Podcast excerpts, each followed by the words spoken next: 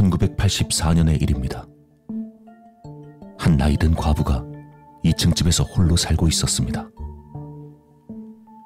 그녀는 혼자선 움직일 수 없었기에 휠체어에 전적으로 의지한 채 살아야 했습니다.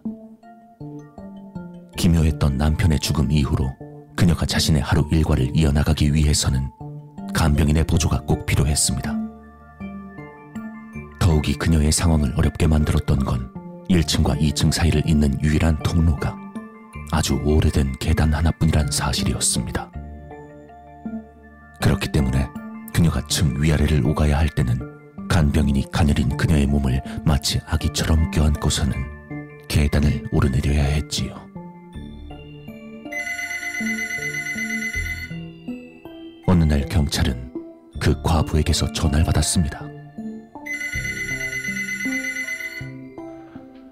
경찰입니다.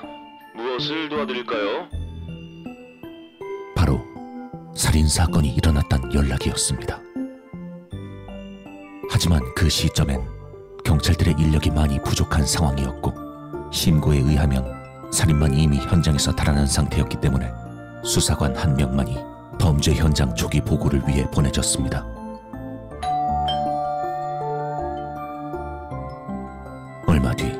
현장에 도착한 그는 1층에서 목이 찢겨진 채 피웅덩이 속에 널브러져 있는 간병인의 시체를 발견할 수 있었습니다.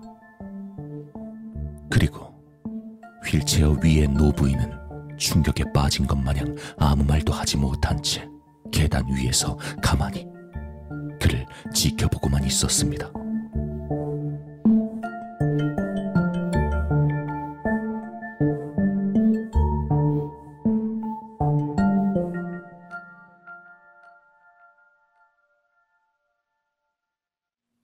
수사관은 즉시 그 과부를 용의자 선상에서 제외시켰습니다.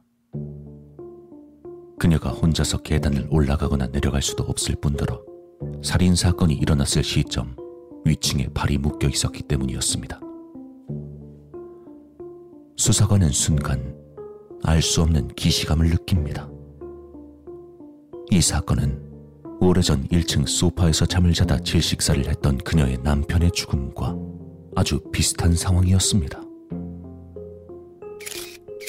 수사관은 장갑을 끼고 사진을 찍고 증거를 채취하고 검시관이 오기 전까지 시체를 덮어놓기로 합니다.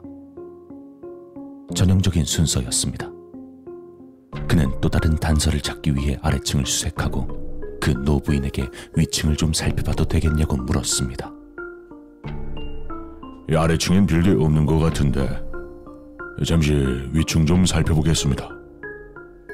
수사관의 말을 들은 노부인은 자신이 내내 위층에만 있었고 그날은 그녀를 제외하고 아무도 위층에 올라온 적이 없다고 얘기했습니다. 아, 하지만 안전을 위해서라도 제가 한번 살펴보는 게 좋으니까요. 오래 걸리지 않을 겁니다. 그럼 잠시 실례하겠습니다. 계단 뒤편으론 좁은 복도와 함께 세 개의 문이 있었습니다. 각각의 문의 뒤편을 확인했습니다. 빈 침실방. 아무것도 없었습니다.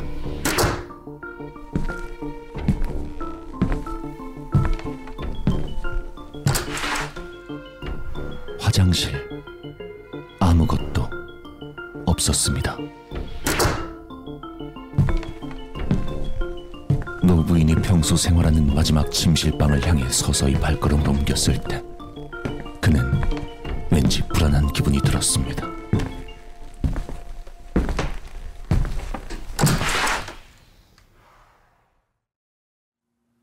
문을 열고 들어서자 모든 것이 정상처럼 보였습니다. 침대, 옷장, 그리고 침대 옆 탁상에 놓인 전등까지도. 하지만 그는 왠지 모를 불안감을 떨치지 못하고 혹여나 자신이 발견하지 못한 무언가를 찾기 위해 모든 것을 조사하기 시작했습니다. 그리고 어느 순간 그는 제자리에 그대로 멈춰 서서 조용히 권총집에 든 총을 향해 손을 뻗었습니다.